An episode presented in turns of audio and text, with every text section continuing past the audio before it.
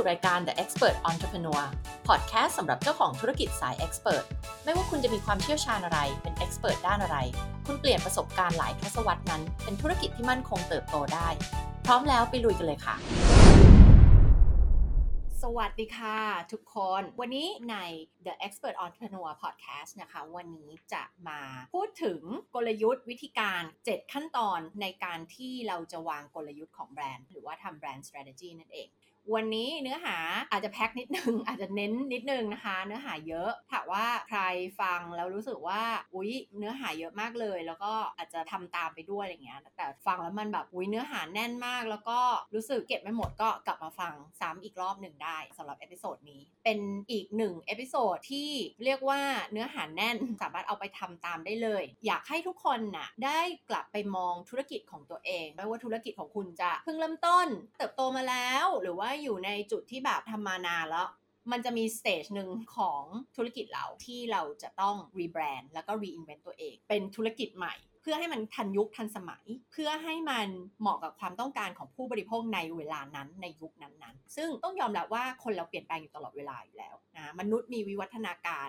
ทางความคิดในการเป็นผู้บริโภค เราฉลาดมากขึ้น เรามีทางเลือกมากยิ่งขึ้น เรามีเทคโนโลยี เราอยู่ในโลกของดิจิทัลเพราะฉะนั้นวิธีการซื้อความคิด mindset ในการเป็นผู้บริโภคก็เปลี่ยนไป อันนี้เป็นสิ่งที่ไม่สามารถที่จะหลีกเลี่ยงได้ ยิ่งในช่วง 2-3 ปีที่ผ่านมาที่เกิดโควิด ก็ส่งผลต่อพฤติกรรมของผู้บริโภคไปอย่างมาก เรียกว่าเป็นเหตุการณ์สำคัญหนึ่งเหตุการณ์เลยก็ว่าได้นะคะที่ส่งผลต่อพฤติกรรมการใช้ชีวิตความเป็นอยู่นะคะแล้วก็การเลือกที่จะบริโภคทั้งสินค้าและบริการต่าง ๆ เพราะฉะนั้นไม่ว่าคุณทำธุรกิจอะไรก็แล้วแต่เนี่ยจะเป็น expert base หรือไม่ expert base ก็ตามเนี่ยบอกเลยว่าหลังยุคโควิดเป็นต้นไปแล้วนะก็จะเห็นการเปลี่ยนแปลงอะไรหลายๆอย่างในตลาด แล้วก็เราจะเห็นการเปลี่ยนแปลงอะไรเยอะมากในกลุ่มของคนทำธุรกิจนะคะธุรกิจจะมีอะไรออกมาเซิร์ฟตลาดอีกเยอะแยะมากมายซึ่งเป็นเรื่องที่น่าตื่นเต้นนะเราน่าจะได้เห็นอินโนเวชันแล้วน่าจะได้เห็นอะไรแปลกใหม่ที่ออกมาเซิร์ฟความต้องการของลูกค้า และด้วยกลไกของตลาดอะที่มันมีการแข่งขันอยู่ตลอดเวลานะคะ แน่นอนว่า มันจะเป็นการ force ให้ธุรกิจต่างๆเนี่ยจำเป็นต้อง active อยู่ตลอดเวลา พัฒนาตัวเองอยู่ตลอดเวลา innovate ตัวเองอยู่ตลอดเวลา หาอะไรใหม่ ๆ ที่ตอบโจทย์ความต้องการของลูกค้า ได้ดีกว่าคนอื่น ๆ ในตลาดนั้นๆ ได้ดีกว่าคู่แข่งได้ดีกว่าโซลูชันอื่น ๆ ที่มีอยู่ในอุตสาหกรรมหรือว่าตลาดนั้นๆ ทีนี้วันนี้จะมาพูดถึงเรื่องของ branding strategy อย่างเดียวนะคะก็คือกลยุทธ์ในการทำแบรนด์ มันมีความเข้าใจผิดที่เยอะมากๆ เลยเกี่ยวกับเรื่องของการทำ branding strategy คนส่วนใหญ่คิดว่าเวลาพูดถึงคำว่า branding อ่าสิ่งแรกที่เกิดขึ้นในความคิดของเราคืออะไรคะหลาย ๆ คนที่ไปถูก survey มาเนี่ย คุณก็จะตอบว่านึกถึงโลโก้ นึกถึงชื่อแบรนด์ว่าใช้ชื่อแบรนด์ว่าอะไร แล้วก็ใช้โลโก้อะไร สีอะไรอะไรประมาณนี้ นี่คือสิ่งที่คนส่วนใหญ่มักจะนึกถึง แต่จะบอกว่าโลโก้เนี่ย มันเป็นส่วนเล็กมาก ๆ โลโก้ชื่อแบรนด์นะคะ ถึงแม้มันจะมีความสัมพันธ์ก็จริง แต่ว่ามันถือว่าเป็นส่วนเล็กเมื่อเทียบกับ branding strategy ทั้งหมดของธุรกิจคุณ มันเป็นยังไงเดี๋ยวจะมารู้มาทำความเข้าใจกันใน episode นี้แหละ ก่อนอื่นบอกก่อนว่า branding strategy ไม่ใช่โลโก้นะ branding strategy มันคือทุกอย่างที่คนรับรู้คุณในฐานะแบรนด์เขารับรู้ว่าคุณเป็นแบรนด์แบบไหน ถ้าแบรนด์ของคุณหรือธุรกิจของคุณเนี่ยเป็นคนจะเป็นคนลักษณะแบบไหน คนจะบรรยายถึงคุณว่ายังไง คนจะนึกถึงคุณว่าคุณเป็นแบบไหน คุณมีบุคลิกภาพแบบไหน คุณยึดถืออะไรเป็นเรื่องสำคัญในชีวิตหรอ ถ้าเป็นในเชิงธุรกิจก็คือธุรกิจเนี่ยให้ความสำคัญกับเรื่องอะไรบ้าง อะไรคือ values ของธุรกิจนี้ แล้วแต่เราจะเรียกคือค่านิยมหรือ value หรือว่าคุณค่าสำคัญอะคือธุรกิจเนี่ยให้คุณค่าสำคัญกับอะไรบ้าง กับคุณภาพหรือเปล่า การเซิร์ฟลูกค้าด้วย solution ที่ดีที่สุดหรือเปล่า ให้คุณค่ากับเรื่องของ integrity หรือเปล่า ความซื่อสัตย์จรรยาบรรณที่มีต่อลูกค้าหรือเปล่า แต่ละธุรกิจก็มี values ที่แตกต่างกันไป สิ่งที่เรามักจะเห็นกันบ่อยๆ เลยเนี่ยในทุกอุตสาหกรรมก็คือว่าธุรกิจเนี่ยตั้ง values ขึ้นมาว่านี่แหละ values 5 อันนี้แหละคือสิ่งที่ธุรกิจเราให้ความสำคัญ ใช้เป็นศูนย์กลางในการทำทุกอย่างเลยนะ ต้องมี value 5 ตัวนี้ที่แสดงออกไปเป็นเหมือน DNA ของเรา แต่เชื่อไหมคะว่าส่วนใหญ่แล้วไม่ได้ทำตาม values เหล่านั้น หลายๆ องค์กรหลาย ๆ ธุรกิจที่แบบลุกขึ้นมารีแบรนด์ตัวเอง ก็บอกว่าเราไม่เป็นแบบเดิมละ วันนี้เราจะปฏิวัติตัวเอง ต่อไปนี้เราจะมี values ข้อ 1 2 3 4 5 สิ่งที่เป็นการกระทำพนักงานเอ่ย action ต่างๆ ที่องค์กรนี้ทำธุรกิจนี้ทำผ่าน touchpoint ต่างๆ ไม่ว่าจะเป็นการตลาดสินค้าผลิตภัณฑ์บริการ พนักงานนู่นนี่นั่น ทุกสิ่งทุกอย่างที่ทำออกไป มันไม่ได้สะท้อนถึง values เหล่านั้นที่คุณบอกว่าเป็น DNA ของคุณ เพราะฉะนั้นการทำ branding มันคือส่วนหนึ่ง แต่เวลาที่เราไปทำธุรกิจ เราจำเป็นต้องทำทุกอย่างในธุรกิจของเราให้มันสอดคล้องกับ branding strategy ของเราด้วย branding strategy ก็ต้องสอดคล้องกับกลยุทธ์ธุรกิจนะคะหรือว่า business strategy โดยรวมธุรกิจเราด้วย ไม่ใช่แบบมี business strategy อย่างหนึ่งแต่ branding strategy เป็นคนละเรื่องกันเลยอันนี้ก็ไม่ได้ มันต้องสอดคล้องกันหมดทุกอย่าง ถ้าเราพูดถึงเรื่องของ personal branding ล่ะนะ ซึ่งอันนี้น่าจะเป็นเรื่องที่หลาย ๆ คนที่ฟังรายการ The Expert Entrepreneur น่าจะสนใจ เพราะว่าส่วนใหญ่คนที่ฟังรายการนี้ก็คือเป็น expert based business ก็คือทำธุรกิจไม่ว่าจะเป็น solopreneur เป็น consultant เป็น coach เป็นผู้เชี่ยวชาญด้านต่าง ๆ ใช้ความรู้ความเชี่ยวชาญของคุณนี่แหละ เป็น product หลักของธุรกิจคุณ ซึ่งการทำ personal branding ก็เหมือนกันเลย กลยุทธ์ของธุรกิจคุณ นะไม่ว่าคุณจะเป็นคนหนึ่งคนเป็นธุรกิจมีทีมมีอะไรก็แล้วแต่เนี่ยในสายตาของลูกค้าในตลาดคุณก็คือแบรนด์แบรนด์หนึ่งเหมือนกัน ถึงแม้คุณเป็นคนหนึ่งคน หรือคุณใช้ชื่อของคุณเป็นแบรนด์ ลูกค้าก็รับรู้คุณมีลักษณะบางอย่าง ยึดถือ values อะไรในการดำเนินธุรกิจ ทุกอย่างคือทัชพอยต์หมดเลยนะ อย่างเช่นนิดาทำพอดแคสต์อยู่เนี่ยทุกคนที่ฟังอยู่เนี่ยก็รับรู้นิดาเป็นแบบหนึ่งถูกไหมเออรับรู้แบรนด์นิดาเลิศเนี่ยว่ามันคือยังไง มันคือแบบ personality แบบไหนให้ความสำคัญกับเรื่องอะไร และถ้าฟังมาก็คงจะรู้นะคะว่าเราให้ความสำคัญกับเรื่องของ integrity เรื่องของการพูดความจริง เรื่องของคุณภาพที่อยู่เหนือกว่าสิ่งใดเลย คือเราให้ความสำคัญในเรื่องของคุณภาพแล้วก็ผลลัพธ์ที่คนจะได้รับแม้กระทั่งคอนเทนต์ที่ฟรีเราก็ใส่ใจในการเอาคอนเทนต์ที่มีคุณภาพมาเราจะไม่มานั่งเสียเวลาในการพูดเรื่องที่แบบมันไม่ได้เป็นประโยชน์กับคนฟังอะถึงแม้จะเป็นคอนเทนต์ที่เป็นฟรีก็ตามอ่าสังเกตไหมคะสิ่งเหล่านี้มันก็จะสะท้อนให้เห็นว่าธุรกิจนั้นๆ เนี่ยเขามี value อะไรบ้างในการดำเนินธุรกิจของเขา ซึ่ง value ของแต่ละธุรกิจก็จะมีไม่เหมือนกันแตกต่างกันไป และแต่ละธุรกิจก็จะมีจุดแข็งจุดอ่อนแตกต่างกันไปเช่นกัน นอกจากนี้ก็น่าจะรู้นะเพราะนาพูดถึงคำว่า innovation บ่อยสิ่งที่เราให้คุณค่าอย่างมากในธุรกิจของเราที่เป็น value หลักหนึ่งอย่างของเราก็คือเรื่องของ innovation คือการคิดหา solution ที่ดีกว่าอยู่เสมอ เพราะต่อให้เรามี solution ที่ดีวันนี้ วันพรุ่งนี้มันอาจจะไม่ใช่สิ่งที่ดีที่สุดแล้ว ตลาดมันถูกขับเคลื่อน เราเซิร์ฟผู้บริโภคด้วยสิ่งที่ดีมากยิ่งขึ้นได้ด้วย innovation ได้โดยการที่ทุกคนอะตั้งคำถามกับตัวเองว่าเดี๋ยวไอ้ solution วันนี้ที่เรามีเนี่ยมันดีที่สุดหรือยังแล้วเราจะทำให้มันดีกว่านี้ได้ยังไง นั่นแหละถ้าทุกคนในอุตสาหกรรมนั้นหรือในตลาดนั้นๆเนี่ยตั้งคำถามนี้กับตัวเองอะคิดดูสิคะว่ามันจะเป็น benefit มันจะเป็นประโยชน์กับผู้บริโภคในตลาดนั้นยังไงบ้าง ผู้ซื้อก็จะสามารถได้ซื้อ service ได้ซื้อ expertise ได้ซื้อ product ที่ดีที่สุด เพราะว่ามันเกิดการแข่งขันกันทุกคนแข่งกันที่จะดีอะแต่ถ้าในอุตสาหกรรมนั้นๆ แข่งกันที่จะลดต้นทุน แข่งกันที่จะแบบทำให้น้อยที่สุดขี้เกียจให้มากที่สุดทำยังไงก็ได้ หาเงินให้ได้มากที่สุด แต่ไม่ต้องลงทุนมาก ไม่ต้องทุ่มเทมากอ่าถ้าทุกคนแข่งกันแบบนี้แน่นอนนะคะ ว่าคุณภาพของสิ่งที่คุณขายอยู่ในอุตสาหกรรมนั้นมันก็จะแย่ลงไปเรื่อยๆ ถือว่าเป็นเรื่องน่าเศร้า แต่ก็เป็นเรื่องที่เกิดขึ้นในหลายอุตสาหกรรมแม้กระทั่งในตลาด expert based business ก็เช่นกัน หลังๆมาเนี่ยก็จะเห็นว่ามันมีปัญหาในเรื่องของการที่แบบบางคนไม่ได้รู้ลึกรู้จริงอะแต่ก็ออกมาแบบขายนั่นขายนี่อะไรเงี้ยทำให้มันเกิดปัญหาเกิดดราม่าหรือเกิดผลลัพธ์ที่มันไม่ดีอะกับคนที่มาซื้อเซอร์วิสนั้นๆ ซื้อ expertise นั้นๆ มันไม่ได้เสียหายแค่ธุรกิจนั้นๆนะ แต่มันเสียหายต่ออุตสาหกรรมนั้นเลย เพราะว่ามันเกิดเป็น bad reputation หรือว่าชื่อเสียงเชิงลบเกี่ยวกับเรื่องนั้นๆ อย่างเช่นแบบ ถ้าเราพูดถึงในวงการพัฒนาตัวเองเนี่ยคงจะนึกถึงชื่อเสียงที่อาจจะไม่ค่อยดีในเรื่องของแบบอะไรดีล่ะ อย่างเช่นพวกสัมมนาอย่างเงี้ยสัมมนาปลุกพลัง แล้วคนไปเข้าแล้วก็แบบเอ๊ะทำไมมันแบบมันไม่ได้ผลละอะไรเงี้ยไม่ใช่ว่าสิ่งที่ในสัมมนานั้นสอนมันจะไม่จริงหรือว่าผิดเสมอไปไม่ได้บอกอย่างนั้นหลาย ๆ สัมมนาก็สอนหลักการทางจิตวิทยา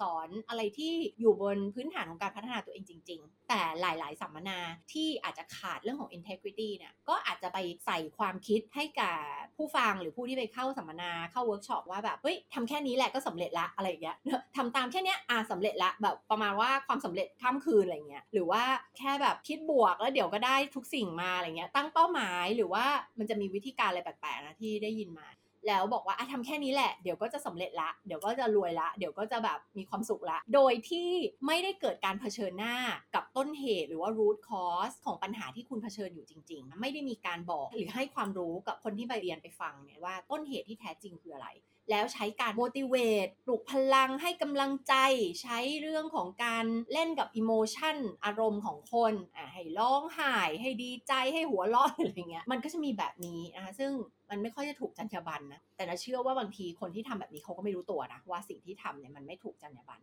ก็ทำให้เกิด bad reputation หรือว่าชื่อเสียงเชิงลบให้กับเรื่องของวงการพัฒนาตัวเอง ซึ่งจริง ๆ แล้วอะการพัฒนาตัวเองอะมันไม่ใช่แบบนั้นอะนะมันคือเรื่องของการมาเผชิญหน้ากับความจริง การที่เรามีสติ แล้วก็มาทำความเข้าใจกับตัวเรานะว่าสมองความคิดของเรา มันถูกปัจจัยในอดีต ถูกโปรแกรมอะไรยังไงมาบ้าง อดีตส่งผลทำให้เรามีความคิดความเชื่อเกี่ยวกับตัวเองเกี่ยวกับโลกเกี่ยวกับคนอื่นยังไงบ้าง แล้วมาปรับทั้ง mindset ความคิดความเชื่อ self perception อะไรต่างๆ ของเราเนี่ยเพื่อให้มันสอดคล้องกับเป้าหมายและวิชั่นที่เราวางไว้ให้กับตัวเอง อันนี้คือสำหรับนิดานะคือความหมายของการพัฒนาตัวเองที่แท้จริง ดังนั้นสำหรับทุกคนนะที่เป็นธุรกิจนะมองว่าทุกคนควรต้องกลับมาสะท้อนตัวเอง ว่าวันนี้นอกจากสิ่งต่างๆ ที่เราทำไปมันจะกระทบกับธุรกิจของเราแล้วเราต้องนึกถึงภาพรวมของอุตสาหกรรมนั้นๆด้วยว่า การที่มีเราอยู่ในตลาดนั้นๆในอุตสาหกรรมนั้นๆเนี่ยเรากำลังช่วยยกระดับธุรกิจนั้นๆ อุตสาหกรรมนั้นๆ หรือเปล่าหรือเรากำลังทำให้ค่าเฉลี่ยของอุตสาหกรรมนั้นมันแย่ลงนะวันนี้เราจะมาคุยกันถึงเรื่องของ 7 ขั้นตอนในเรื่องของการทำ branding strategy ก่อนจะไปขั้นตอนที่ 1 เรื่องของการทำ branding strategy เนี่ยเราต้องมี business strategy แล้วนะโอเคนะคะ ก่อนเรามาทำเรื่อง branding strategy เนี่ยเราต้องมี business strategy แล้วนะคือกลยุทธ์ธุรกิจภาพรวมนะแล้วเราถึงมาทำแบรนด์เนื้อไหมแบรนด์ขึ้นอยู่กับ business strategy ของเรากลยุทธ์ธุรกิจภาพรวมของเราเป็นยังไง แล้วเราค่อยมาคิดว่าอะแล้วกลยุทธ์เชิง branding ของเราจะเป็นยังไง ซึ่ง step แรกมันเป็นเรื่องของ foundation โดยรวม พื้นฐาน foundation ของแบรนด์เนี้ยเมื่อนึกถึงแบรนด์เนี้ยแบรนด์ของคุณเนี่ยไม่ว่าจะเป็นแบรนด์ธุรกิจ หรือว่าจะเป็น personal branding ก็ตามเนี่ย personal branding ก็คือแบบแบรนด์ที่เป็นบุคคลน่ะอันที่หนึ่งเลยคือคุณต้องตอบคำถามตัวเองให้ได้ก่อนว่าไอ้ value ที่คุณ offer ให้กับลูกค้าเนี่ยคือคุณทำให้ชีวิตของลูกค้าคุณดีขึ้นยังไงบ้าง ในการที่มีแบรนด์คุณเข้าไปช่วยลูกค้าเนี่ยเออมันเป็นประโยชน์ยังไงกับลูกค้าหรอมัน add value ให้กับชีวิตเขายังไง มันทำให้ชีวิตเขาดีขึ้นยังไง แล้วคุณมีบทบาทอะไรในชีวิตของลูกค้า หลายธุรกิจหลายแบรนด์นะตอบไม่ได้เลย เพราะฉะนั้นเนี่ยอยากให้ทุกคนฟังแล้วก็ทำตามแล้วก็คิดตาม สิ่งต่อไปที่เราต้องตั้งคำถามกับตัวเองก็คือว่าแบรนด์ของเราเนี่ยเราไม่ได้คิดแค่วันนี้เนาะแต่เรากำลังมุ่งไปทางไหน vision ที่เรามีสำหรับแบรนด์ห้าปี 10 ปีต่อจากเนี้ย เรามี vision แบบไหน เรามีวิสัยทัศน์ยังไงสำหรับแบรนด์ของเราว่าธุรกิจของเรา ในอนาคตเนี่ยยังไงเราก็หลีกเลี่ยงไม่ได้นะว่าโลกมันจะเปลี่ยนไปผู้บริโภคจะเปลี่ยนไปเหมือนที่มิกิได้เกริ่นไปแล้ว เพราะฉะนั้นเนี่ยมันจะไม่ได้คิดแค่วันนี้เหมือนชีวิตของเราอะนึกออกไหมเราไม่ได้คิดแค่วันนี้แต่เราคิดว่าอีกห้าปีสิบปีเรากำลังมุ่งหน้าไปทางไหนหรออะไรเงี้ยเป้าหมายของเราคืออะไร vision ของเราคืออะไร เพราะฉะนั้นในขณะที่โลกมันค่อยๆเปลี่ยนไปแบรนด์เราก็จะต้องค่อยๆเปลี่ยนไปอย่างหลีกหนีไม่ได้อย่างหลีกเลี่ยงไม่ได้ ทีนี้แบรนด์เราจะไปทางไหนล่ะ จะไปเหนือออกตกใต้อะไรยังไง แล้วก็ในอนาคตแบรนด์ของเราเนี่ย มันจะเข้าไปมีบทบาทยังไง กับชีวิตของลูกค้าเรา มีบทบาทยังไงไม่ใช่แค่คิดวันนี้แต่คิดไปถึงอนาคต แล้วเราจะสร้าง Impact อะไรให้กับโลกใบนี้ เหล่านี้มันเป็นคำถามที่เราต้องนั่งคิด แล้วก็ไม่ใช่เป็นคำถามที่ตอบง่ายนะคะ ซึ่งน่าจะพูดกับลูกค้าทุกคน แล้วก็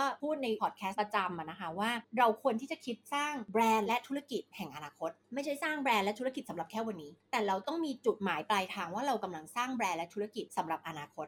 แล้วถ้าวันนี้คุณตอบได้ว่า เออมันดูไม่มีอนาคตอะมันดูแล้วไม่น่าเป็นแบรนด์แห่งอนาคตอะนั่นแปลว่าวันนี้คุณต้องเริ่มเปลี่ยนแล้วนะถูกไหมไม่ใช่ไปเปลี่ยนเอาใน 5 ปี 10 ปีต่อจากนี้ วันนี้คุณต้องคิดเปลี่ยนแล้ว วันนี้คุณต้องคิด reinvent แล้ว ถ้าคุณมองว่าไม่เห็นอนาคตสำหรับแบรนด์นี้หรือว่าธุรกิจนี้ ทีนี้อันนี้ยังอยู่หมวด foundation ยังอยู่สเต็ปแรกอยู่เลยนะคะ สิ่งอื่นที่เราต้องตอบคำถามให้ได้ก็คือว่า สิ่งที่มันเป็น commitment ของแบรนด์เราอะที่มีให้กับลูกค้ามันคืออะไร commitment คืออะไร commitment คือคำมั่นสัญญาคำมั่นสัญญาอะไรที่คุณมีให้กับลูกค้า คุณต้องรู้ว่า commitment ของแบรนด์คุณที่มีต่อลูกค้าเนี่ยมันคืออะไรคำมั่นสัญญาที่คุณมีให้กับลูกค้าคืออะไร และมันไม่ใช่รู้อย่างเดียว รู้คำมั่นสัญญาแต่ไม่ทำมีประโยชน์ไหมคะไม่มี เพราะฉะนั้นคำมั่นสัญญาของคุณต้องถูกสะท้อนออกมาในการกระทำขออุปมาอุปไมยไปแบบนี้แบบตลกตลกว่า แฟนคุณบอกว่าเขารักคุณเขาจะดูแลคุณไปตราบชั่วนิดนิรันดรเขาจะเป็นคนที่รักคุณมากที่สุด แล้วก็เออดูแลใส่ใจทุกสิ่งอย่างอะเขาพูดแบบนี้แต่ว่าพอถึงเวลาเขาไม่ได้ทำแบบนี้ นั่นคือการไม่มี commitment คือพูดอย่างเดียวแต่ไม่มีการกระทำที่สอดคล้องกับคำพูด เหมือนกันเลย แบรนด์เมื่อมี commitment กับลูกค้า เมื่อมีคำมั่นสัญญา มันจะไม่ใช่คำที่เป็น tagline ที่ติดไว้ตามนามบัตรตามเว็บไซต์ต่างๆ ว่านี่แหละเป็นสโลแกนของฉันหรือนี่เป็น tagline นี่เป็นคำมั่นสัญญาของฉัน แต่พอถึงเวลาไม่ได้ทำตามนั้นนึกออกไหมคะไม่มีประโยชน์นะเหมือนเป็นแบรนด์ที่หลอกลวง ถ้าทำแบบนั้น ทีนี้เมื่อมี commitment แล้วคำมั่นสัญญาเนี่ยมันต้องสะท้อนออกมาจากทุกสิ่งที่คุณทำเลยทุก touchpoint ของแบรนด์เลยคำว่า touchpoint ก็คือจุดสัมผัส ทุกจุดสัมผัสที่ลูกค้าจะได้สัมผัสกับคุณเลย ไม่ว่าจะเป็นสื่อโซเชียลมีเดียเว็บไซต์ การพบเจอกับคุณพนักงานของคุณทีมของคุณสินค้าผลิตภัณฑ์บริการทุกอย่างของคุณ ทุกจุดสัมผัสที่เขาได้สัมผัสกับแบรนด์ของคุณเนี่ยเขาเกิดความรู้สึกเดียวกันไหมเขารับรู้ว่าคุณกำลังทำตาม commitment หรือคำมั่นสัญญาที่คุณให้ไว้กับเขาหรือเปล่า เพราะฉะนั้น commitment นี้หรือคำมั่นสัญญานี้จะต้องถูกสะท้อนออกมาในแบบทุกสิ่งทุกอย่างที่คุณทำในแต่ละวันเลย ในธุรกิจของคุณเลย แล้วก็ต้องมีความเสมอต้นเสมอปลายด้วยนะไม่ใช่แบบ 3 วันดี 4 วันไข้อะไรเงี้ยเออสองวันนี้ดีอีก 3 วันเหมือนโทรไป call center นึกออกไหมเออโทรไป call center วันนี้พนักงานพูดดีเชียว อีกวันหนึ่งโทรไปแบบอ้าวเหวี่ยงใส่เราซะงั้นอะไรเงี้ยนะคะ อันนี้ก็ถือว่าไม่มี consistency ก็คือไม่ work อยู่ดี ต้องทำให้ได้เสมอต้นเสมอปลาย ลูกค้าเจอมาสัมผัสกับคุณกี่ครั้งมันก็ต้องเหมือนกัน หลาย ๆ แบรนด์หลาย ๆ ธุรกิจยังไม่รู้เลยว่า commitment ที่ว่านี้คืออะไรคำมั่นสัญญาของแบรนด์คุณคืออะไรธุรกิจคุณคืออะไร หลายคนแบบก็ต้องมานั่งคิดกัน ก็ต้องบอกว่าต้องมานั่งคิดกันคนส่วนใหญ่ไม่ได้คิด เพราะว่าหลายคนมาทำธุรกิจก็ไม่ได้เป็นนักกลยุทธ์ไม่ได้เป็นแบบผู้เชี่ยวชาญด้าน branding ด้านอะไรอย่างนี้มาก่อนถูกไหมส่วนใหญ่ก็โดยเฉพาะในสาย expert เนี่ยก็คือเป็นคนเชี่ยวชาญในเรื่องเนี้ย แล้วก็อยากมาทำธุรกิจถูกไหมอ่า แต่ไม่ได้เป็นนักธุรกิจมาก่อน เพราะฉะนั้นเนี่ยก็ต้องกลับมานั่งคิดนะคะว่าเออคำมั่นสัญญาที่เราอยากให้กับลูกค้าคืออะไรนะผ่านธุรกิจของเราผ่านแบรนด์ของเรา ก็ต้อง identify ให้ได้นะว่าคำมั่นสัญญานั้นคืออะไรมีอะไรบ้าง มีกี่ข้อเป็นอะไรบ้าง สิ่งเหล่านี้บางทีนอกจากมันจะช่วยไกด์สิ่งที่คุณทำออกไปเป็น touch point ต่างๆ ที่ออกไปสัมผัสกับลูกค้าแล้วเนี่ยมันคือเพื่อให้ employee หรือทีมของคุณภายใน supplier ของคุณ ทุกคนที่ทำงานร่วมกับคุณพาร์ทเนอร์ต่างๆของคุณเนี่ยต้องรับรู้เหมือนกันด้วย เห็นภาพตรงกัน รู้ว่า commitment ของคุณที่มีกับลูกค้าของคุณคืออะไร เพื่อที่เขาจะมีภาพเดียวกันและไปในแนวทางเดียวกัน อย่างเช่น ยกตัวอย่างนิดามี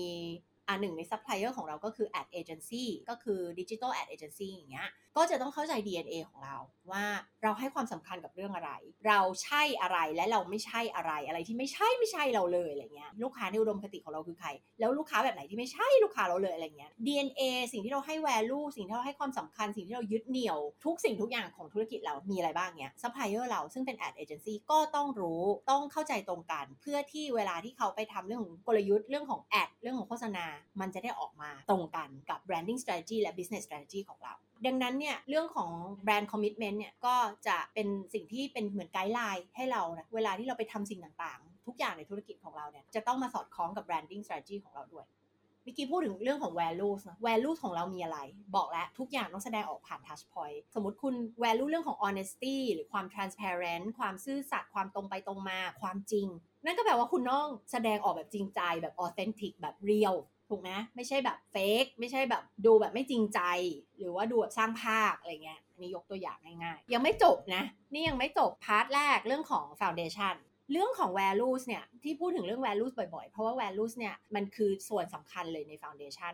จริงๆ แล้วการตัดสินใจที่จะทำสิ่งต่าง ถ้าคุณทำตาม values นะ การตัดสินใจเหล่านั้นไม่ได้ยากเลย เพราะคุณแค่ถามตัวเองว่า ถ้าต้องเลือกระหว่าง option ที่ 1 2 และ 3 อันไหนที่สอดคล้องกับ value ของคุณมากที่สุดนะ คุณจะได้คำตอบ แต่ถ้าเราไม่ทำตาม value นั่นแหละ มันมักจะทำให้เราตัดสินใจผิด เลือกสิ่งที่ผิดเลือกสิ่งที่ไม่สอดคล้องกับ values ของเรา อย่างเช่น values ของเราคือเรื่องของการทำสิ่งที่มีคุณภาพสูงสุดให้กับลูกค้าให้ได้ผลลัพธ์ที่ดีที่สุด แต่สมมุติว่าวันนั้นเรารู้สึกว่าเราอยากจะลดต้นทุนด้วยเหตุผลอะไรก็แล้วแต่ เราก็เลยเลือกที่จะไปลดต้นทุน แทนการโฟกัสกับเรื่องของคุณภาพ การลดต้นทุนเนี่ยสมมุติว่ามันไปทำให้คุณภาพลดลงนี่คือคุณอะกำลังทำสิ่งที่ขัดกับ values ของธุรกิจละของแบรนด์ละซึ่งในที่สุดแล้วผลลัพธ์มันจะไม่ดีหรอกค่ะ เอาคำที่ออกมาเนี่ยบอกเลยว่ามันเป็นเหมือนสิ่งที่กลับมาทำร้ายคุณอะกลับมาทำร้ายธุรกิจของคุณแบรนด์ของคุณ เพราะฉะนั้นถ้าคุณมี values ที่มันตกผลึกมาเรียบร้อยแล้ว เลือกทำสิ่งที่แม้จะยากแม้จะไม่สะดวกสบายในเวลานั้น แต่มันสอดคล้องกับ values มันสอดคล้องกับ commitment ที่คุณมีให้กับลูกค้าของคุณ นั่นแหละจงเลือกมันซะ นะเลือกสิ่งที่ดูเหมือนจะยากดูเหมือนไม่สะดวกสบาย แต่สุดท้ายแล้วน่ะนี่คือสิ่งที่จะทำให้คุณในฐานะธุรกิจชนะในเกมที่เป็น long term คุณจะได้ใจลูกค้า คุณจะมีลูกค้าที่เกิด repeat purchase ซื้อซ้ำกับคุณเรื่อย ๆ และบอกต่อ อย่าไปหาทางลัดเพื่อจะสะดวกสบายวันนี้ประหยัดต้นทุนอะไรบางอย่างในวันนี้ แต่ต้องไปลำบากในระยะยาวเลยค่ะ เพราะว่าอุตสาห์สร้างแบรนด์สร้างธุรกิจมาขนาดนี้แล้วเนี่ยถ้าต้องมาเสียหายด้วยเรื่องการตัดสินใจผิดๆบางเรื่องเนี่ยมันไม่คุ้มกัน การที่เราเนี่ยมี values ประจำธุรกิจของเราประจำแบรนด์ แล้วเรายึดมั่นและเราแสดงออกผ่านทุกสิ่งที่เราทำในธุรกิจของเราเนี่ยแล้วสะท้อนถึง values เหล่านั้น อย่างเสมอต้นเสมอปลาย ลูกค้ารับรู้เป็นภาพตรงกัน สิ่งที่มันได้คือมันได้ใจลูกค้า พอได้ใจลูกค้าเนี่ยบอกเลยว่าลูกค้าที่คุณได้ใจมาเขาจะมีแบรนด์ loyalty สูงมาก อย่างที่บอกมันเกิดการบอกต่อ มันได้ใจเขาจะซื้อซ้ำคุณออกอะไรมาเขาก็ซื้ออยู่อย่างนั้นนะคุณออกผลิตภัณฑ์ออก service ออกอะไรมาเขาก็ซื้ออยู่อย่างนั้นเพราะว่าเขาได้เห็นแล้วไงว่าคุณเป็นคนคำไหนคำนั้น คุณบอกว่านี่คือคำมั่นสัญญาของแบรนด์และคุณก็ deliver ตามนั้นได้จริง ๆ และ deliver แบบนั้นได้อย่าง consistent อย่างเสมอต้นเสมอปลายด้วย การที่เราเนี่ยมี values และยึดถือ values ตามนั้น และทำตามได้จริง ๆ เนี่ยมันส่งผลต่อการตัดสินใจซื้อของผู้บริโภค คนที่รับรู้มองแบรนด์คุณอยู่ไกลๆแม้วันนี้จะไม่ได้ตัดสินใจซื้อ แต่เขากำลังสังเกตคุณอยู่ไกลๆ ผ่านไป 1 ปี 2 ปี 3 ปีแบรนด์นี้เป็นไงบ้าง ถ้าเรานึกถึงแบรนด์ Apple เรานึกถึงอะไรบ้าง เรานึกถึงว่า Apple เขา represent ในเรื่องของอะไรเขาให้คุณค่ากับเรื่องของอะไร เมื่อเรานึกถึง Apple ทุกคนต้องนึกภาพตรงกัน แล้วผ่านเวลามาเป็นเวลานานมากๆเขา consistent มาตลอดดังนั้นเนี่ยแม้คนที่ยังไม่มาซื้อของของ Apple ก็เล็งละเออแบรนด์นี้น่าเชื่อถือแบรนด์นี้ให้ value กับอะไรแล้วเขาทำตามจริง ๆ และถ้าเราเป็นผู้บริโภคที่ value ในเรื่องเดียวกัน วันหนึ่งเราก็จะไปซื้อเมื่อวันที่เราพร้อม หรือวันที่เรามี demand ในเรื่องนั้น พอดีเราก็จะนึกถึงแบรนด์นั้นขึ้นมาเป็นอันดับต้นเลย โดยไม่มีคู่แข่งเลยด้วยซ้ำมันจะ pop up ขึ้นมา 1 แบรนด์เลย เมื่อวันที่เขามีความต้องการในสินค้าและบริการนั้นๆขึ้นมา การที่คุณทำให้แบรนด์ของคุณเนี่ยเป็นที่รักของคนน่ะเห็นไหมคะว่ามันมีประโยชน์หลายอย่างมากใน long term นะแต่ใครที่ทำธุรกิจคิดแค่สั้นๆน่ะจะมองไม่เห็นประโยชน์อันนี้ แล้วก็จะรู้สึกว่าอุ้ยมันนานเกินไปกว่า ฉันจะเก็บดอกเก็บผลจากการสร้างแบรนด์ loyalty หรือการเน้นเรื่องคุณภาพ หรือเรื่องของการแบบได้ใจลูกค้า หรือว่าเรื่องของการแบบทำตาม commitment ที่เรามีให้กับลูกค้าเนี่ยนะมันกว่าจะเก็บดอกเก็บผลให้นานจังเลยอะไรเงี้ยขอเอาประโยชน์ระยะสั้นได้ไหมอะไรเงี้ย บอกเลยว่าอันนี้มันมันไม่ใช่เป็นการคิดที่ดีนักนะสำหรับธุรกิจของเรา เพราะว่าธุรกิจที่จะเติบโตได้เนี่ยเราต้องมองเกมระยะยาวเราต้องมอง long term game นะคะแล้วก็เราจะมาคิดอะไรสั้นๆไม่ได้ เราอย่ามา sacrifice หรือบอกอยากจะได้ประโยชน์ในระยะสั้น แล้วก็ยอมทำร้ายตัวเองทำร้ายแบรนด์และธุรกิจของตัวเองเพื่อประโยชน์อะไรสั้น ๆ แต่ต้องไปเสียหายในระยะยาวเลยค่ะ มันไม่คุ้มกันจริง ๆ แบรนด์เนี่ยเปรียบเสมือนทรัพย์สมบัติเป็น asset อย่างหนึ่งนะของธุรกิจเรา เราต้องสร้าง value ให้กับแบรนด์อยู่ตลอดเวลาเพิ่มขึ้นเรื่อยๆนะอย่าไปลด value ของแบรนด์คุณค่าของแบรนด์อย่าไปลดคุณค่ามัน value ของมันลดลง มันเป็นสิ่งที่นาบอกเลยว่า ถ้าคุณทำอย่างนี้อย่างต่อเนื่องนะในระยะยาวมันคุ้มค่ะ ธุรกิจคือ long term game ธุรกิจไม่ใช่ short term game นะอะจบแล้วใน part ที่ 1 อันนี้คือเรื่องของ foundation แล้วก็หลาย ๆคำถามที่ยิงออกไป มาถึง part ที่ 2 part ที่2เนี่ยคือเรื่องของสมรภูมิรบ สมรภูมิรบของเราคืออะไร ที่ที่เราออกไปรบกับคู่แข่งของเราเนี่ยในตลาดในอุตสาหกรรมนั้นๆเนี่ยเราต้องรู้ว่าเราเซิร์ฟลูกค้าใครอยู่อะลูกค้าเราคือใครเราตอบคำถามนี้ได้หรือยังลูกค้าเราคือใครนะคะ ลูกค้าในอุดมคติที่เรากำลังช่วยเขาอะด้วย solution ของเราด้วย expertise ของเราด้วยความรู้ความเชี่ยวชาญของเราเนี่ยเรากำลังช่วยใครหรอ แล้วก็มีใครอีกอะในตลาดนั้นๆน่ะในอุตสาหกรรมนั้นๆที่กำลังช่วยคนกลุ่มเดียวกับที่เราช่วยอยู่นะนั่นก็คือคู่แข่งเรานั่นเองไม่ว่าจะเป็น direct หรือว่า indirect competitor เราต้องเข้าใจลูกค้าของเราแบบทะลุปรุโปร่งเลยนะ ทั้งในเชิงของ demographic แล้วก็ psychographic อายุเพศอะไรยังไงมีไลฟ์สไตล์ยังไงมี mindset แบบไหนเนาะเหล่านี้คือ psychographic ก็คือเรื่องของแบบ mindset ความคิดความเชื่อ สิ่งที่เขาให้ความสำคัญมีอะไรบ้าง เขามีแนวทางในการใช้เงินในการลงทุนอะไรยังไงบ้างนะสิ่งเหล่านี้ก็เป็นเรื่องของ psychographic ซึ่งเราต้องเข้าใจลูกค้าของเราเหมือนเราเป็นเขาเลยอะยิ่งเราเข้าใจเขาได้มากเท่าไหร่ก็ยิ่งดี แล้วก็ต้องรู้ด้วยว่า เวลาที่เขากำลังวิ่งมาหาเราแล้วอยากได้ solution ของเราเนี่ยนะเขากำลังเผชิญหน้ากับปัญหาอะไรหรอนะอะไรคือ pain point ของเขา อะไรคือความเจ็บปวดในระดับลึก ไม่ใช่รู้แค่แบบปัญหาระดับแบบอาการ symptom surface level แบบผิวเผินแบบที่มองเห็นด้วยตาเปล่านะ แต่ต้องเข้าใจในระดับลึกอะว่าความเจ็บปวดของเขาปัญหาที่เขาต้องการแก้ มันคืออะไร ยกตัวอย่างคนที่แบบกำลังไม่รู้ว่าธุรกิจจะไปในทิศทางไหนอยากได้กลยุทธ์หรืออยากได้คนมาช่วย consultant หรือโค้ชที่มาช่วยให้เขาแบบเออหลุดออกไปจาก stage นี้แล้วไป stage ต่อไปได้แล้วเนี่ยสร้างการเติบโตให้กับธุรกิจอยากจะเริ่มธุรกิจก็ดีอยากจะเปลี่ยนไอเดียเป็นธุรกิจก็ดี มีธุรกิจอยู่แล้วเราอยากเริ่มธุรกิจอันต่อไปก็ดี หรือแบบอยากจะสร้างการเติบโตอะไรบางอย่างให้กับแบรนด์ อยากจะทำอะไรบางอย่างเพิ่มให้กับธุรกิจอะไรก็ว่าไปนะแล้วแต่ว่าเป้าหมายของเราคืออะไรใน business แล้วยังทำไม่ได้สักทีเนี่ยถามว่าปัญหาที่มันอยู่ลึกๆคืออะไร มันเชื่อมกลับมาที่ตัวเองนะมันเหมือนเป็นเรื่องของความผิดหวัง เป็นเรื่องของการรู้สึกล้มเหลว เป็นความรู้สึกสครัลโกกับปัญหาเดิมๆที่วนลูปอยู่ซ้ำๆทำไมหาทางออกไม่ได้สักทีหนึ่ง รู้สึกล้มเหลว รู้สึกเบื่อหน่าย รู้สึกหงุดหงิด รู้สึกเสียเงินเสียเวลา ไปกับการลองถูกลองผิดเยอะแยะมากมายทำไมมันไม่ได้ผลสักทีหนึ่งอะไรเงี้ย เห็นไหมว่ามันจะมีอะไรต่างๆ เยอะแยะมากมาย ถ้าเราไปขุดหานะ มันจะมีความ frustrate หลายคนมีความโมโห โกรธ โมโหคนอื่น โมโหตัวเอง โมโหทีมงานอะไรก็เยอะแยะไปหมด เพราะฉะนั้นเราต้องรู้ให้ได้ด้วยว่าความรู้สึกในด้านอารมณ์อะของคนที่เวลาเขาจะมาซื้อ service ของคุณเนี่ยมันคือ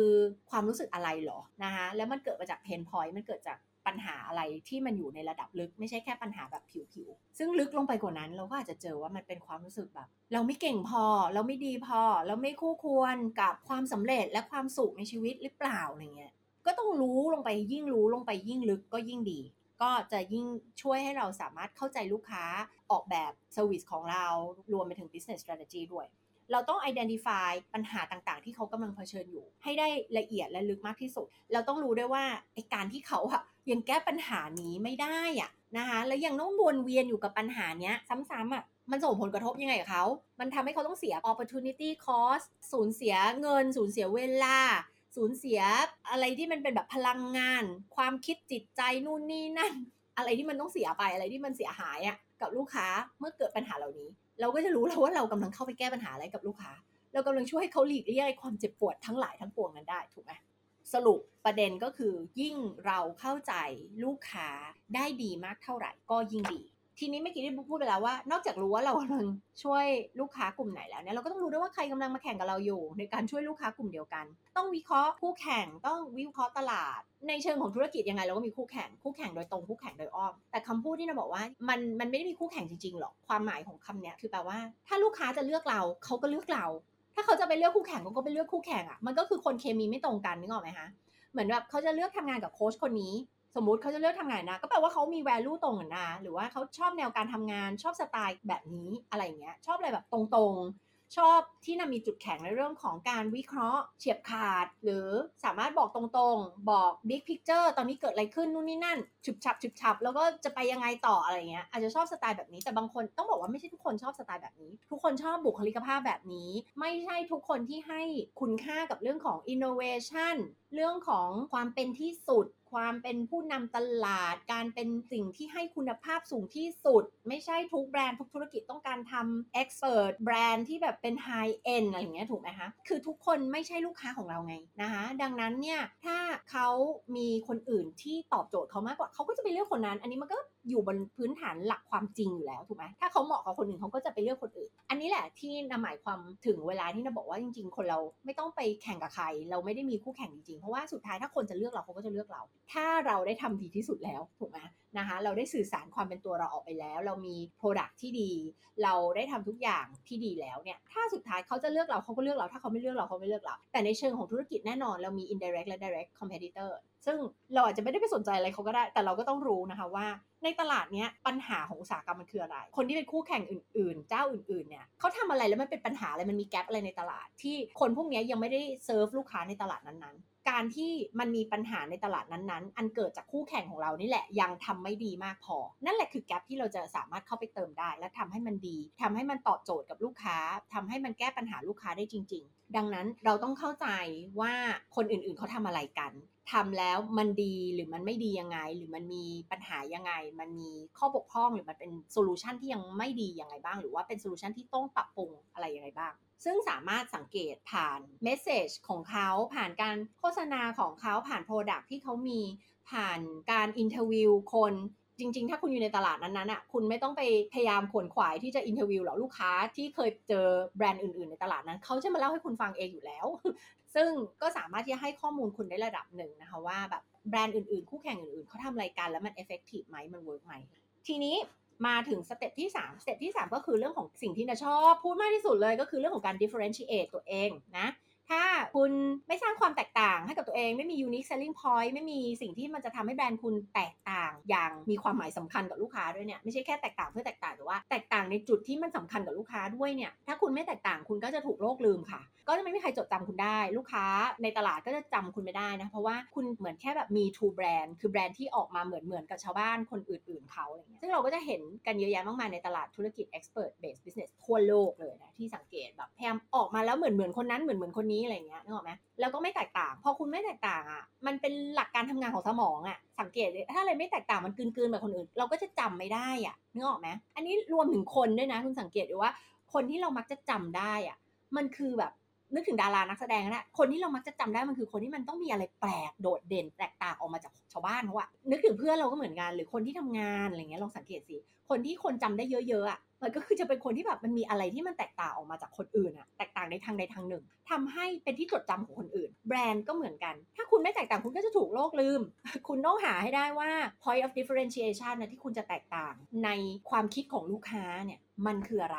ต้องบอกว่า จริง ๆ เวลาที่เราพูดถึงคำว่า positioning เนี่ย มันไม่ใช่ตัวเราเองอะเอาตัวเองไปวางในตลาด แล้วว่าฉันจะครอบครองตำแหน่งทางการตลาดอันนี้นะ แต่มันคือลูกค้าที่เอาเราไปวางตรงนั้น ในใจของเขาในความคิดของเขาถูกไหมเวลาที่เรานึกถึงแบรนด์รถยนต์แต่ละแบรนด์ในความคิดของผู้บริโภคไม่ว่าคุณจะซื้อหรือไม่ซื้อแบรนด์นั้นๆ ก็ตาม แม้กระทั่งไม่ว่าคุณจะซื้อรถหรือไม่ซื้อรถก็ตาม คุณก็จะมีการวางแบรนด์นั้นๆ ไว้ในตำแหน่งใดตำแหน่งในสมองในความคิดของคุณ ดังนั้นเนี่ยคนที่เป็นคนวางคุณเป็น ตำแหน่งไหนตำแหน่งหนึ่งเนี่ยมีแบรนด์ positioning ตรงไหนเนี่ยคือลูกค้านะคะ คือไม่ใช่คุณ แต่ตัวคุณเองมีหน้าที่ที่จะทำสิ่งต่างๆ ออกไปไม่ว่าจะเป็น key message โฆษณา branding จุดสัมผัสทั้งหมดที่คนได้รับรู้คุณเนี่ยทำยังไงให้ลูกค้าเอาคุณไปวางในตำแหน่งทางการตลาดตรงนั้น ซึ่งเป็นจุดที่คุณคิดมาแล้วว่าคุณอยากจะอยู่ตรงนั้นอะคุณอยากจะมีแบรนด์ positioning ตรงนั้น แต่ท้ายที่สุดแล้วลูกค้าจะเอาคุณไปวางตรงนั้นไหมขึ้นอยู่กับว่าคุณทำได้สำเร็จหรือไม่สำเร็จ ดังนั้นการที่คุณจะ stand out ออกมา การที่คุณจะแตกต่างแล้วก็โดดเด่นออกมาได้เนี่ยคุณต้อง identify ให้ได้ก่อนว่าคุณอยากจะไปอยู่ตรงไหนอ่าแล้วคุณต้องทำยังไงคุณถึงจะไปอยู่ตรงนั้นได้ ทุก touch point สินค้าบริการทุกอย่างพนักงาน ทุกอย่างที่เกี่ยวข้องกับแบรนด์ของคุณนะแบบ 360 องศาจะต้องสอดคล้องกับตำแหน่งที่คุณอยากจะไปอยู่ แล้วคุณก็ต้อง execute ให้มันได้แบบนั้นจริง ๆ ดังนั้นอะ ในเรื่องของแบรนด์ positioning ในเรื่องของการหาจุดที่แตกต่าง จุดขายที่มันแตกต่าง การรู้ว่า solution ของเราแบรนด์ของเรามันแตกต่างจากชาวบ้านเขายังไงเนี่ย เป็นเรื่องที่สำคัญต้อง identify ออกมาให้ได้ คุณต้องตอบคำถามให้ได้ว่าแบบคุณอยากให้ลูกค้าคุณจดจำคุณอะในเรื่องอะไร จดจำคุณในภาพแบบไหน ถ้าคุณเป็นคนคนหนึ่งถ้าแบรนด์คุณเป็นคนคนหนึ่งอะเมื่อคนคนนั้นเดินออกจากห้อง คุณอยากให้คนที่เหลืออยู่ในห้องอะพูดถึงคุณว่ายังไง อันนั้นแหละคือ branding มันคือสิ่งที่คนรับรู้จดจำรู้สึกกับแบรนด์นั้นๆ แม้ว่าไม่ได้สัมผัสกับแบรนด์นั้นๆ ในเวลานั้นอะไม่ได้คุยกับพนักงานของแบรนด์นั้นในเวลานั้น ไม่ได้เห็นสินค้าบริการของแบรนด์นั้นในเวลานั้น ไม่ได้มีอะไรณตอนเนี้ยแต่ในหัวสมองความคิดเมื่อนึกถึงแบรนด์นี้แบรนด์นี้เป็นคนยังไง และถ้าลูกค้าคนนั้นสามารถพูดออกมาได้ว่าแบบอ๋อแบรนด์นี้เขาเป็นอย่างนี้อย่างนี้อย่างนี้แล้วมันสะท้อนถึง DNA ของแบรนด์นั้นได้ตรงนะนั่นแสดงว่าเก่งมาก แปลว่าคุณสามารถทำทุกอย่างออกมาได้สอดคล้องกับ DNA กับแบรนด์ strategy ของคุณ แต่ส่วนใหญ่แล้วมันจะไม่เป็นแบบนั้นส่วนใหญ่แล้วคือ แบรนด์มองตัวเองเป็นแบบนึง และคิดว่าลูกค้ามองเราแบบนั้น แต่ความจริงเปล่าลูกค้ามองคุณอีกแบบนึงนึกออกไหมคะซึ่งก็จะรู้ได้ผ่านการทำ marketing research แล้วคนพบว่า อ้าว มันมีแกลบระหว่างสิ่งที่ลูกค้ารับรู้เรา กับสิ่งที่เราคิดว่าลูกค้ารับรู้เราเนึกออกไหมมันมีแกลบมันมีความแตกต่างสำหรับบางแบรนด์แกลบนั้นอาจจะใหญ่ด้วย ต้องกลับมารีแบรนด์บ้างล่ะกลับมาเปลี่ยนทุกอย่างในบริษัทในธุรกิจ เพื่อให้มันสอดคล้องกับแบรนด์ที่เราต้องการ branding strategy ที่เราต้องการอันนั้นคือจบขั้นตอนที่3นะไม่แน่นะวันนี้เราพูดเร็วนะจะจบในชั่วโมงก็ได้ขั้นตอนทีสี่4 คือเราจะทำยังไงให้แบรนด์ของเรามันเหมือนคน จะบอกเลยว่าหลายธุรกิจที่ยังแบบพยายามจะทำแบรนด์ของตัวเองเป็นแบบแบรนด์แบรนด์แบบเป็นธุรกิจธุรกิจอะต่อไปจะยิ่งทำการตลาดยาก ต่อไปจะเป็นที่จดจำได้ยาก คนยุคนี้เราต้องการรู้สึกสัมผัสกับแบรนด์นั้นๆ ได้เหมือนกับเขาเป็นคนอะเราต้องรู้สึกว่า ธุรกิจนี้มีชีวิตจิตใจ เป็นเพื่อนของเรา หรือเป็นญาติของเรา หรือเป็นคนในครอบครัว หรือเป็นอะไรสักอย่างหนึ่งที่เรารู้สึกสัมผัสเขาได้เหมือนเขาเป็นคนคนหนึ่ง ที่เรารู้สึกชื่นชอบ ชื่นชมเขา แล้วก็อยากจะมีมิตรภาพดีๆ กับแบรนด์แบรนด์นี้เพราะฉะนั้นแบรนด์ที่ยังทำตัวเหมือนเป็นแบบ corporate brand มากๆ หรือว่าแบบเขาเรียกไม่มีความเป็นคนอะไม่ไม่ได้ humanize แบรนด์นั้นๆ ให้มันดูเป็นคนขึ้นมาเนี่ย ก็จะ connect กับลูกค้าได้ยากในยุคนี้และในยุคต่อๆไป เพราะฉะนั้นเนี่ยเราต้องคิดว่าถ้าแบรนด์ของเราเนี่ยมันเป็นคนเนี่ยมันเป็นคนลักษณะประมาณไหน เป็นคนนิสัยแบบไหน คุณให้คุณค่าสำคัญกับอะไร คุณใช้อะไรเป็นสิ่งที่ยึดเหนี่ยวในการตัดสินใจสิ่งต่างๆ ในชีวิตอะไรเงี้ยกับธุรกิจก็เหมือนกัน จริงๆมันก็เหมือนกับเป็นคนอะเราต้องมีบุคลิกภาพของแบรนด์เมื่อเรารู้ว่าแบรนด์ของเรามันเป็น type ไหน type ที่ว่านี่ type บุคลิกภาพของแบรนด์นะไม่ใช่ของคน เราก็จะรู้แล้วว่าโอเคโลกรับรู้เราแบบไหน แล้วเนี่ยแหละคือจุดแข็งของเรา ดังนั้นเราต้องยิ่ง present ตัวเองออกไปให้มันชัดเลยว่าเนี่ยฉันเป็น type นี้แหละนี่คือบุคลิกภาพของฉัน อย่างเช่นของนิดาเนี่ยโอเคเรา innovative เรา prestige เรา premium เรา high end เราเน้นเรื่องของคุณภาพ เราเป็น disruptive brand disruptive คือเราแบบ ทุกคนทำอะไรเหมือนเหมือนกันไม่อะฉันจะทำให้ต่างแล้วแล้วมันต้องดีกว่า เราจะออกมาด้วย solution ที่ดีกว่า ที่แบบไปเขย่าอุตสาหกรรมนั้น เราเป็นแบรนด์ที่ innovative prestige แล้วก็ disruptive เพราะฉะนั้นเนี่ยเรารู้แล้วว่านี่คือ personality type ของแบรนด์เรา เราก็จะยิ่ง present ให้มันเห็นชัดมากยิ่งขึ้น เราก็คงจะไม่มาทำตัวตรงกันข้าม อย่างเช่นเป็นคนแบบใครพูดอะไรก็เห็นด้วยเห็นตามอกรีเห็นด้วยไปหมดเลย ถึงแม้จะไม่ได้คิดอย่างนั้นก็ตาม ใครทำอะไรก็ทำเหมือนเหมือนกันกับเขาอะไรเราก็จะไม่ทำแบบนี้เนอะไหมคะเพราะว่าอันนี้มันไม่ใช่ personality type ของแบรนด์เราอะไรเงี้ยแล้วก็ไม่ใช่เป็นสิ่งที่เรายืนหยัดในสิ่งเหล่านี้เนาะอย่างเช่นแบบการเห็นตามคนอื่น การประนีปนอมอะไรอย่างเงี้ยอ่ามันจะไม่ใช่เรา เพราะฉะนั้นเราก็ต้องยิ่งแสดงให้เห็นชัดว่านี่ไม่ใช่เราอะไรเงี้ยซึ่งแน่นอนมันก็จะทำให้เป็นการต้านลูกค้าบางกลุ่มออกไป ที่ให้คุณค่ากับสิ่งที่เราไม่ได้ให้คุณค่าคือให้คุณค่ากับสิ่งที่ต่างกัน มันก็จะถูกผลักออกไปผลักออกจากกันอะเหมือนเหมือนน้ากับน้ำมันถูกไหมเขาก็จะไป relate กับคนอื่นที่จะให้ value เหมือนกับเขาซึ่งมันไม่ได้มีผิดมีถูกมันแค่คนเราไม่เหมือนกันแค่นั้นเอง ธุรกิจแบรนด์ก็มีตอบโจทย์ไม่เหมือนกันแค่นั้นเองดังนั้นถึงบอกว่าในที่สุดแล้วเราก็จะดึงดูดคนที่ชอบในสิ่งที่เรายึดถือเป็น value ของธุรกิจของแบรนด์เรา เราต้องรู้ว่า personality type ของแบรนด์เราคืออะไร ถ้าใครเคยได้ยินหรือฟังเรื่องของแบรนด์ personality archetype อะไรพวกนี้ก็พวกนี้ก็คือจะอยู่ใน step ที่ 4 นี้นะคะ เราต้องเข้าใจว่าแบบแบรนด์ของเราเนี่ยถ้ามันเป็นคนมันจะพูดจาประมาณไหน เป็นคนพูดเสียงดังเสียงเบา เป็นคนพูดตรงๆ พูดอ้อมๆ เป็นคนประนีประนอม หรือเป็นคนไม่ยอม มันจะมีบุคลิกที่เกี่ยวข้องกับแบรนด์ของเรา แล้วมันจะสื่อออกมาผ่านภาษาที่เราใช้น้ำเสียงโทนเสียงของแบรนด์นั้นๆเนี่ย ไม่ว่าจะเป็นแบบคำพูดผ่านโฆษณา ผ่านการเขียนบทความสื่อการตลาดต่างๆ พนักงานทุกคนพูดจายังไงอะไรทุกอย่างมันจะต้องสะท้อนออกมา เป็นน้ำเสียงโทนเสียงลักษณะเดียวกัน ไปในทิศทางเดียวกัน ทีนี้ก็มาถึง step ที่ 5 นะคะ step ที่ 5 เนี่ย ก็เป็นเรื่องของการพัฒนา core message ของเราขึ้นมา core message ก็คือข้อความหลักที่เราอยากให้ลูกค้ารับรู้ตรงกัน ซึ่งมันจะยิ่งทำให้ตำแหน่งทางการตลาดที่เมื่อกี้เราพูดถึง ให้มันแข็งแรงมากยิ่งขึ้น เหมือนเราแบบฉันจะยึดครองตำแหน่งโพสิชันเนี้ยแบรนด์โพสิชันนี้เลยอะฉันจะยึดไว้แล้วฉันจะไม่ไปไหนณเวลาเนี้ยฉันจะครองตำแหน่งเนี้ย อย่างที่บอกมันมีหลายองค์ประกอบ ที่จะทำให้เราครองตำแหน่งอันนี้ไปได้นะนอกจากเราต้องทำทุกอย่างให้ลูกค้ารับรู้ว่าเราอยู่ตรงนั้นจริง ๆ เราครอง positioning นั้นๆจริงๆเนี่ยเราก็ต้องมีการสร้าง message อันเนี้ยเราเรียกว่า core message นะคะถ้าเกิดใครที่แบบทำ ad agency ทำอะไรที่เกี่ยวกับ branding ก็จะเข้าใจนะว่ามันคืออะไร แต่ถ้าหากว่าใครที่ไม่คุ้นเคยนะ core message framework เนี่ยคือมันเป็นสิ่งที่เราต้องไปเขียนขึ้นมา เขียนเป็นรายละเอียดสักแบบ4ี่ห้าประโยคต่อหนึ่งหัวข้อนะ ซึ่งเดี๋ยวจะบอกให้ว่าหัวข้อมันมีอะไรบ้างหนึ่งก็คือ audience ใคร ใครคือ audience ของเรา คนที่ติดตามเรา คนที่เป็นกลุ่มผู้ฟัง คนที่เป็นคนติดตามแบรนด์เรา คนที่มีโอกาสจะซื้อของกับเรา เป็น potential clients ของเรา ทั้งที่ซื้อแล้วก็อาจจะคิดที่จะซื้อในอนาคตเนี่ย กลุ่มเนี้ยคือใคร audience ของเราจะไม่รวมกลุ่มคนที่ไม่ใช่ลูกค้าและไม่มีวันจะเป็นลูกค้าของเรานะ โอเคไหมคะ นั่นหมายความว่า demographic ไม่ได้ psychographic ไม่ตรงกับเรากับแบรนด์ของ อันนี้ไม่ใช่ audience ของเรา หลายคนนะเกิดความสับสนคือพยายามจะพูดให้มันได้ใจทุกคนหมดเลยนะ audience กลุ่มนี้ก็ใช่กลุ่มนั้นก็ใช่อะไรเงี้ยไม่ไม่ได้ เพราะมันจะกลายเป็นคุณไม่มีความชัดเจนอะไรเลยเหมือนคุณคุยกับทุกคนอะเวลาที่เราคุยเราควรจะคุยเหมือนเรากำลังคุยกับแบบคนหนึ่งคนตรงหน้าเราอะอ่านะคะ แบบคนคนนี้คือใครมีลักษณะอะไรยังไงเป็นยังไงบ้างเขาคือคุณแม่ที่มีลูกวัยสามถึงห้าขวบหรือเปล่าเขาคือคู่รักที่กำลังแต่งงานหรือเปล่า เขาคือผู้บริหารระดับ ซีสวีทที่ต้องการเลื่อนตำแหน่งขึ้นไปหรือเปล่า นึกออกไหมแบบเขาคือใครaudience ของเราคือใครคนที่ฟังอยู่คืออะไรต้องเขียนให้ได้สี่ห้าประโยคเพื่อที่จะ describe หรือว่าอธิบายในรายละเอียดนะว่า audience ของคุณคือใคร อันที่ 2 คือ pain point ของเขาคืออะไร เขาว่ามันมีปัญหากับเรื่องอะไรอยู่ เขามันสับสนดิ้นรนมีปัญหากับอะไรอยู่อะไรคือ pain point ของเขา อันที่ 3 คือเขาก็ม่ทำแก้ปัญหาของเขาเนี่ยด้วย solution อะไรบ้างหรอที่มันมีอยู่แล้วในตลาด option ต่างๆ ตอนเนี้ยที่มีอยู่ณปัจจุบันเลยทางตรงทางอ้อมเนี่ยมันมีอะไรบ้าง ที่นาพูดมาเนี่ยหัวข้อละสักสี่ห้าหกประโยคนะครับสักแบบ paragraphอันที่สี่ก็คือว่า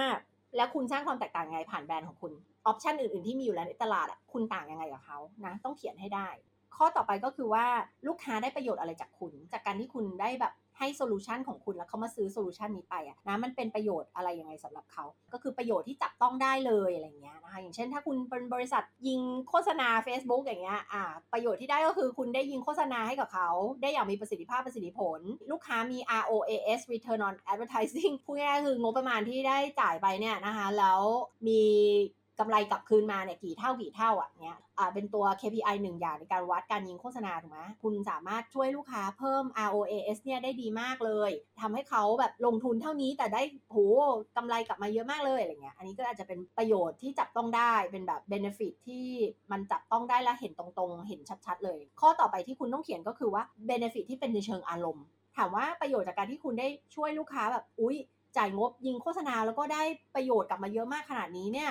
ท้ายที่สุดแล้ว emotional benefit คืออะไร นันนึกถึงแบบถ้าเอเจนซี่ยิงโฆษณาได้ดีเนี่ย เราก็รู้สึกมีความสุขรู้สึกแบบว่าได้ส่งผ่าน Impact ของธุรกิจเราไปยังคนเพิ่มมากยิ่งขึ้นทำให้เรารู้สึกได้เติมเต็มเป้าหมายชีวิตของเราผ่านธุรกิจของเราเนี่ยเห็นไหมถ้าเป็นเชิง emotion มันไปไกลกว่าเรื่องของ ROAS มันไปไกลกว่าเรื่องของงบโฆษณาไม่เกี่ยวข้องกับเรื่องเงินเลยเห็นไหมนะคะเพราะฉะนั้นเราต้องเข้าใจด้วยว่าแบรนด์ของเราเนี่ยไปสร้างแบบประโยชน์ในเชิง emotion อะให้กับลูกค้ายังไงบ้าง เราก็ต้องเขียนทั้งหมดเนี่ยขึ้นมานะ เป็นตัว core message framework เพื่ออะไร สมมติเราเขียนว่ามันเป็นเอกสาร 1 ใบเลย A4 เนี่ย เพื่อใช้ในการไกด์ทุกอย่างที่เราจะสื่อสารออกไปผ่านแบรนด์ของเรา แปลว่าทุกอย่างที่ใครจะสื่อสารต่อให้คุณมีพนักงานเยอะมากแค่ไหนก็ตาม ทุกคนจะสื่อสารอะไรออกไปต้องกลับมาที่ตัว core message framework นี้นะคะว่า ตรงกันไหมตรงกันที่ตกลงกันไว้ตอนแรกหรือเปล่า ที่คุณเขียนไว้ 5 6 ประโยคสำหรับแต่ละข้อ 6 ข้อเนี้ยมันต้องตรงนะ ไม่งั้นออกไปไม่ได้ อันนี้เพื่อให้ message ทั้งหมดต่อให้ใครเขียนก็ตามมันต้องไปในทิศทางเดียวกัน ไม่ใช่แบบอ่าพนักงาน 10 คนเขียน 10 อย่าง branding 10 แบบไม่โอเค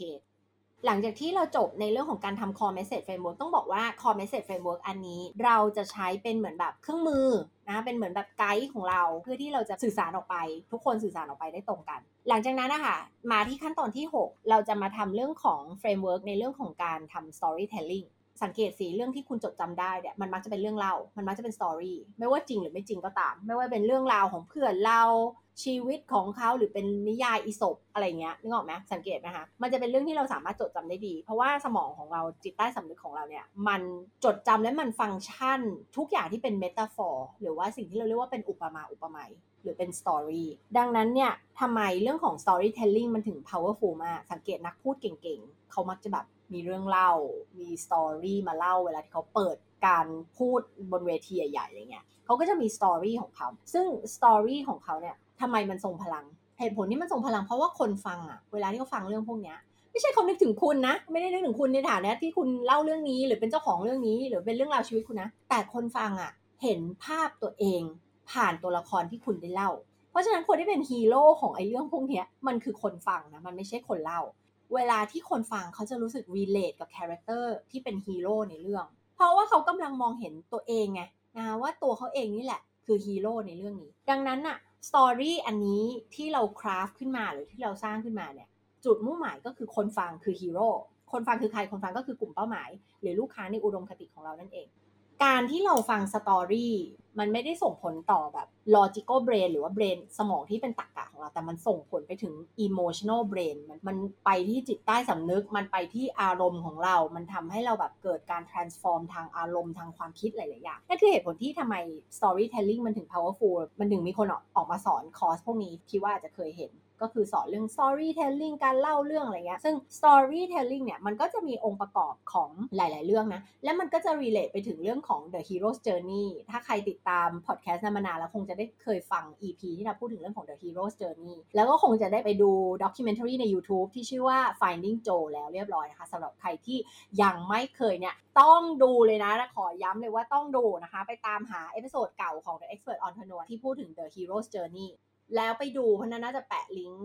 ใน YouTube ไปให้ ซึ่งเจ้าของที่เขาเป็นผู้กำกับที่ทำ documentary นี่แหละ เขาเป็นคนเอามาแปะไว้ The Hero's Journey เนี่ยนอกจากมันจะเป็นเรื่องจริง ๆ ของชีวิตมนุษย์แล้วเนี่ย เดิมทีแล้วอะมันคือเหมือนเป็นการแสดงให้เห็นว่าในการทำหนังสักเรื่องหนึ่งหรือทำ story ทำนิยายสักเรื่องหนึ่งเนี่ยมันต้องมีฮีโร่ในเรื่องที่ไปพบกับอุปสรรค ถูกท้าทายให้ต้องไปเผชิญหน้ากับภารกิจ ในเรื่องเขาเรียกมังกรในใจเราก็คือแบบ dark side ของเราสิ่งที่เรากลัวมากที่สุด แล้วเราต้องแบบถูกท้าทายเพื่อที่จะไปเผชิญหน้ากับปัญหานั้นๆ และเอาชนะมันได้ แล้วเมื่อเอาชนะไปแล้วได้ส่งต่อสิ่งนี้ให้กับคนอื่น ซึ่งฮีโร่เนี้ยระหว่างทางก็จะเจออุปสรรค จะเจอคนที่เข้ามาเป็นไกด์ไกด์ก็คือเข้ามาแบบเหมือนมาช่วยเขาเป็นเหมือน mentor มาเป็นโค้ชให้กับเขา เพื่อเป็นแสงสว่างไกด์นำทางเขาให้เขาก้าวข้ามอุปสรรคไปยังปลายทางของเขาได้ที่เขาต้องการ ซึ่งจริงๆแล้วเนี่ยมันเป็นเหมือนพอดของการทำหนังทุกเรื่องนะคะในเรื่องก็จะมีฮีโร่ มีไกด์ มีอุปสรรค มี dark side มีนู่นนี่นั่นที่ตัวละครต้องไปเผชิญ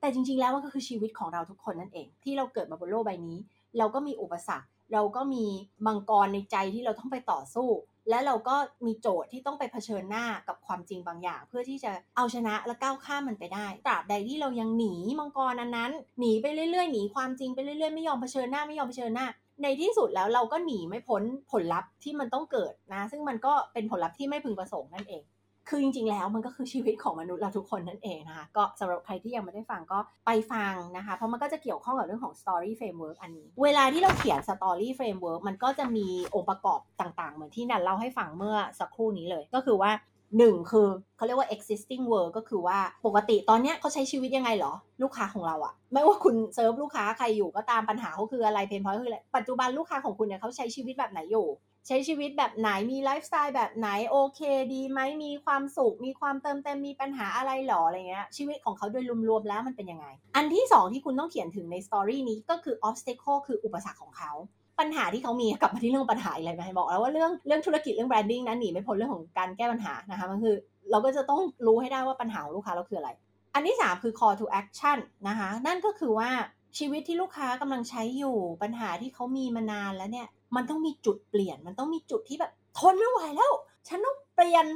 ต้องเปลี่ยนอะไรก็ตามเนี่ยในแล้วแต่ว่าเรื่องนี้มันจะเปลี่ยนอะไรถูกไหมอ่าในกรณีของนางก็คืออาจจะเป็นสมมุติเป็นลูกค้าแบบต้องการพัฒนาตัวเองก็ทนไม่ไหวแล้วรู้สึกว่าแบบเจอปัญหานี้ซ้ำๆทำไม เจอเรื่องนี้แล้วแก้ไม่จบสักทีหนึ่งอะไรเงี้ยไม่ว่าจะเป็นเรื่องธุรกิจ ไม่ว่าจะเป็นเรื่องการพัฒนาตัวเองถูกไหมมันก็คือเรื่องเดียวกันก็คือเอ๊ะเริ่มเจออันนี้ซ้ำๆหลายครั้งทนไม่ไหวแล้วอะแบบอยากจะแก้มันจริงๆสักทีหนึ่งละอะไรเงี้ยนั่นก็คือเหมือนแบบเป็นเหมือนฟางเส้นสุดท้ายของ ลูกค้าหรือคนที่แบบเป็นตัวละครเนี่ยคือทนไม่ไหวแล้ว จะต้อง take action ละนะคะไอ้ทนไม่ไหวแล้วทำให้เขา take action เนี่ยมันคืออะไรหรอ มันคืออะไรที่ไป trigger ทำให้เขาแบบทนไม่ไหวแล้วต้อง take action แล้วอะไรเงี้ยนะสำหรับลูกค้านะบางทีอาจจะแบบ ไม่ใช่ว่าลูกค้าชีวิตเขาไม่ดีนะ คือจะบอกว่าลูกค้าที่จ้างโค้ชจ้างคอนซัลแทนจริงๆอะปกติก็คือคนที่เป็น high performer เป็นคนที่แบบค่อนข้างจะชอบการพัฒนาตัวเองมากอยู่แล้วอะไรเงี้ยนะคะ แต่ว่าเขาอยากจะพัฒนามากกว่านี้อีกไง ซึ่งจะบอกเลยว่าการพัฒนาตัวเองเนี่ย มันเป็นสิ่งที่แบบ never ending นะ มันไปตลอดชั่วชีวิตนี้นะคะ ดังนั้นแล้วเนี่ยไอสิ่งที่บอกว่าเขาทนไม่ได้บางทีมันไม่ใช่เป็นสิ่งที่เราคนส่วนใหญ่บอกว่ามันแย่หรือเป็นเรื่องลำบากเลยแล้วไม่ใช่นะ แต่มันคือ pain point ของคนคนนั้น มันอาจจะเป็นปัญหาเรื่องทีมงานมันอาจจะเป็นปัญหาเรื่องกลยุทธ์ธุรกิจ มันอาจจะเป็นเรื่องของแบบเติบโตได้ดีแล้วแต่ยังไม่ได้ดีมากที่ต้องการมันอาจจะเป็นอะไรก็แล้วแต่สำหรับคนคนนั้น ทีเนี้ยมันต้องมีจุดที่แบบรู้สึกไป trigger ว่าแบบ เออไม่ไหวแล้วมันมี solution ที่ดีนี่นะเราลอง solution นี้ดีกว่าแล้วว่า solution นี้น่าจะดีและสำหรับลูกค้าบางคนที่เล่าให้นาฟังก็จะบางทีก็คือแบบอะเข้ามาเห็นเพจ Facebook นี้พอดี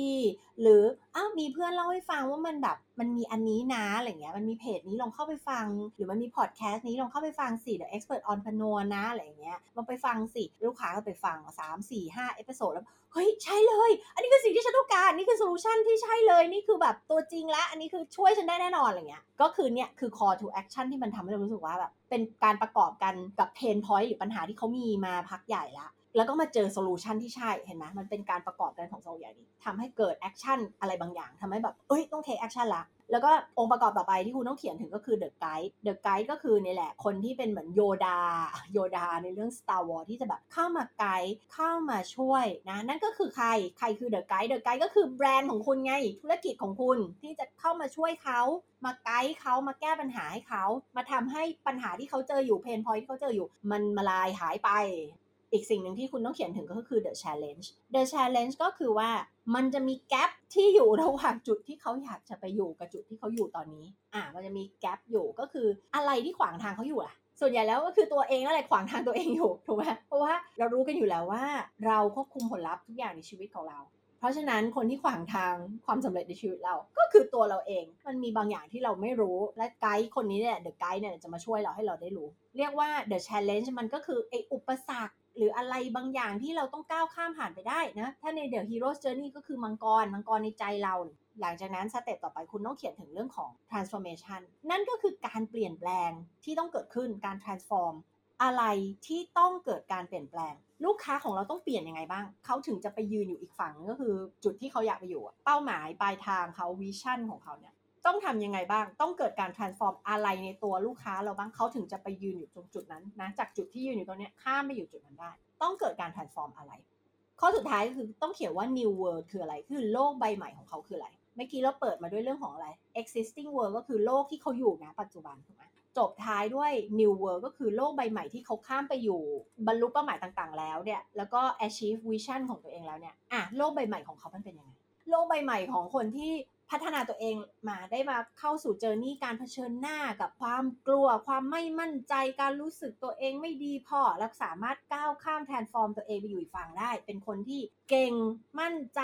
มี self-esteem สูง รู้คุณค่าในตัวเองอะแล้วโลกใบใหม่ของเขาเป็นไง โลกใบใหม่ของเขาก็คือเขาแวดล้อมตัวเองไปด้วยคนที่เขาอยากให้มีอยู่ในชีวิตเขาจริง ๆ เขาอยู่ในความสัมพันธ์ที่มันสุดยอดเยี่ยมยอดดีแบบที่เขาต้องการเลยเป็นความสัมพันธ์ในอุดมคติ เขาได้มีงานมีธุรกิจที่รู้สึกว่าเติมเต็ม fulfill passion ของเขา เขาตื่นขึ้นมาในทุกๆวันรู้ว่าเขามีลมหายใจ เพื่ออะไรรู้ว่าเกิดบนโลกใบนี้ เพื่อสร้างคุณค่าและทำอะไร ให้กับทั้งตัวเองและก็คนที่ตัวเองรักและคนอื่นในโลกใบนี้เห็นไหมมันแบบโลกมันเป็นคนละเรื่องเลยกับโลกตอนแรกที่เขาอยู่ อันนี้คือทุกคนก็จะต้องเข้าใจว่าไอ้โลกเก่าโลกใหม่ของลูกค้าเราไม่ว่าคุณทำธุรกิจอะไรก็ตามเนี่ยมันคืออะไร ต้องมีการย้ายจากโลกใบเก่าไปโลกใบใหม่เนี่ยทีเนี้ยคุณก็เขียนอันเนี้ยออกมา นะเหมือนกันมันก็ออกมาเป็นกระดาษ1ใบ A4 คุณก็ใช้อันนี้แหละเป็นเหมือนไกด์ไลน์ในเรื่องของ storytelling ที่ทุกคนจะต้องใช้เหมือนกัน แล้วก็สื่อสารออกไปเหมือนกันแล้วเราใช้มันเป็นเหมือน framework เป็นเครื่องมืออันหนึ่งที่เราใช้ในการทำงานอื่น ๆ ของเราที่เกี่ยวข้องกับเรื่องของ storytelling ทีนี้มาถึงขั้นตอนสุดท้ายแล้วก็คือขั้นตอนที่ 7อันนี้แหละเดี๋ยวคุณจะเข้าใจแล้วว่าทำไม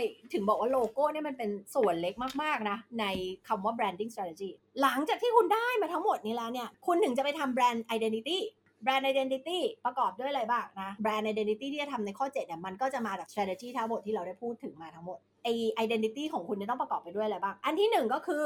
audience profile audience profile คือ profile ลูกค้าอย่างละเอียด ทุกอย่างที่เกี่ยวข้องกับลูกค้าของคุณ ลูกค้าในอุดมคติ 2 คือ competitor analysis เนาะการวิเคราะห์คู่แข่ง อันที่ 3 differentiation strategy อันทีสี่ 4 อันนี้คือสิ่งที่ทำมาแล้วนะ เดี๋ยวจะบอกว่าแต่ละอันเนี่ย มันจะเอาไปทำอะไรต่อในขั้นตอนที่ 7 differentiation strategy อันที่พูดถึงไปแล้ว brand personality brand voice language ต่างๆ ที่ต้องใช้ core message framework brand story framework ทั้งหมดเนี้ยนะคะ เมื่อกี้ที่เราได้เล่าถึงมาแล้วเนี่ย เราก็จะเอาไปทำอะไรบ้าง เราก็จะมาทำแบรนด์ identity ซึ่งแบรนด์ identity ของเราเนี่ยมีอะไรบ้าง 1. โลโก้ของเรา word mark ต่างๆ ซึ่งเชื่อมโยงกับเรื่องของโลโก้ color palette ก็คือโทนสีอะไรบ้างที่แบรนด์ของเราจะใช้ ตัวอักษรประเภทไหนที่เราจะใช้ในแบรนด์ของเรา ใช้อักษรอะไรภาษาอังกฤษภาษาไทย ฟอนต์อะไรอะไรเงี้ย สไตล์ของภาพที่เราจะใช้จะเป็นสไตล์ภาพแบบไหน กราฟิกต่างๆ รูปแบบ pattern ต่างๆ ที่เราจะใช้จะใช้อะไร อย่างเช่นแบบ ถ้าคุณเป็นแบรนด์ที่แบบดูจริงจังหรูหรา เคร่งขรึมซีเรียส คุณก็อาจจะใช้สีดำสีกรมท่าอะไรเงี้ยสมมุตินะ แล้วคุณก็คงจะไม่ใช้แบบ pattern ลายจุดเหลืองแดงอะไรเงี้ยเข้าใจไหมเพราะมันไม่เข้ากันไงถูกไหมแล้วก็คุณก็จะต้องไปออกแบบเรื่องของ user experience ต่างๆ ก็คือทั้งหมดเนี่ยอยู่ในขั้นตอนที่ 7 ซึ่งเห็นไหมว่าโลโก้เนี่ยมันยังเป็นแค่หนึ่งใน 6 อย่างที่คุณต้องไปทำในขั้นตอนนี้ เพราะฉะนั้นโลโก้มันเป็นเล็กมากๆเมื่อเทียบกับ branding strategy ทั้งหมดที่เราได้พูดมาทั้งหมด จะเห็นได้ว่าโลโก้เป็นแค่ส่วนเล็กๆ ดังนั้นถ้าใครที่แบบพอพูดถึงคำว่า branding strategy ฉันต้องไปทำโลโก้อ่าจงหยุดความคิดนั้นเดี๋ยวนี้นะคะ เพราะว่ามันไม่ใช่โลโก้ โลโก้นี่ปลายทางมากๆนะคุณต้องไปตอบคำถามทั้งหมดที่นะพูดมาใน episode นี้ให้ได้ทั้งหมดก่อนก่อนที่คุณจะไปทำโลโก้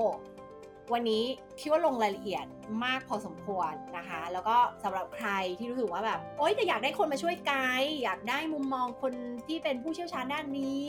ยังตกผลึกด้วยตัวเองไม่ได้ คิดแล้ววนเวียน มองไม่ออกเพราะว่าตัวเองอยู่ในธุรกิจอ่าเวลาที่เราอยู่ในธุรกิจแม้เราเป็นนักการตลาด หรือเจ้าของธุรกิจหรือเป็นสาย branding สายการตลาดก็ตามเนี่ยบางทีเรามองไม่ออกนะ เป็นแบรนด์ของเราเองเนี่ยก็ต้องให้คนอื่นเข้ามาช่วยสำหรับใครที่อยากจะมีคนเข้ามาช่วย เราก็จะมีเวิร์กช็อปก็จะเป็นช่วงกันยาตุลาเนี่ยเดี๋ยวไงติดตามข่าวได้ทาง The Expert Entrepreneur Podcast นี่แหละเดี๋ยวจะมาเล่าให้ฟัง ก็จะเป็นเวิร์กช็อปที่มาช่วยคุณ rebrand แล้วก็ reinvent แบรนด์และธุรกิจของคุณ ใครที่รู้สึกว่านี่แหละถึงเวลาแล้วที่เราจะ rebrand แล้วก็ reinvent ธุรกิจของเรา เพราะว่าธุรกิจของเราทั้ง branding ทั้งแบบ business strategy อาจจะดูแล้วไม่น่าจะได้เป็นธุรกิจแห่งอนาคตละอะไรเงี้ยนะหรืออาจจะเป็นธุรกิจของอนาคตด้วยไอเดีย แต่ยัง execute ยังหา offer ยังมีปัญหากับเรื่องการตั้งราคาการทำการตลาด brand positioning การ differentiate ตัวเองจากคู่แข่งในตลาดนะคะแล้วก็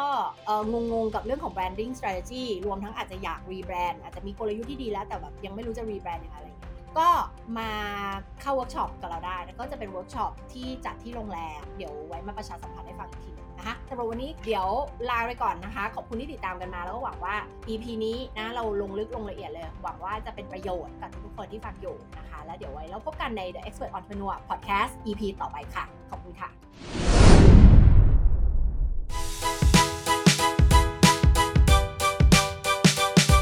ขอบคุณที่ติดตามกันมากับอีกหนึ่ง episode ของเรา ติดตามนิดาได้ตามช่องทางต่างๆในต่อไปนี้นะคะ Facebook โค้ชนิดา Instagram นิดาเลิศ .th Clubhouse นิดาเลิศ และสำหรับใครที่สนใจสั่งซื้อหนังสือ Shine from Within ส่องแสงเจิดจรัสจากภายใน สามารถสั่งซื้อได้ที่เว็บไซต์ SE-ED Book รวมทั้งร้านขายหนังสือทั่วประเทศและเว็บไซต์ที่ขายอีบุ๊กต่างๆด้วยค่ะ และใครที่สนใจหนังสือ One to Millions Entrepreneur ฉบับภาษาอังกฤษนะคะ สั่งซื้อได้ที่ Amazon นะคะ มีลิงก์อยู่ใน show note ของ episode นี้ค่ะ แล้วพบกันใหม่กับ The Expert Entrepreneur ใน episode หน้านะคะ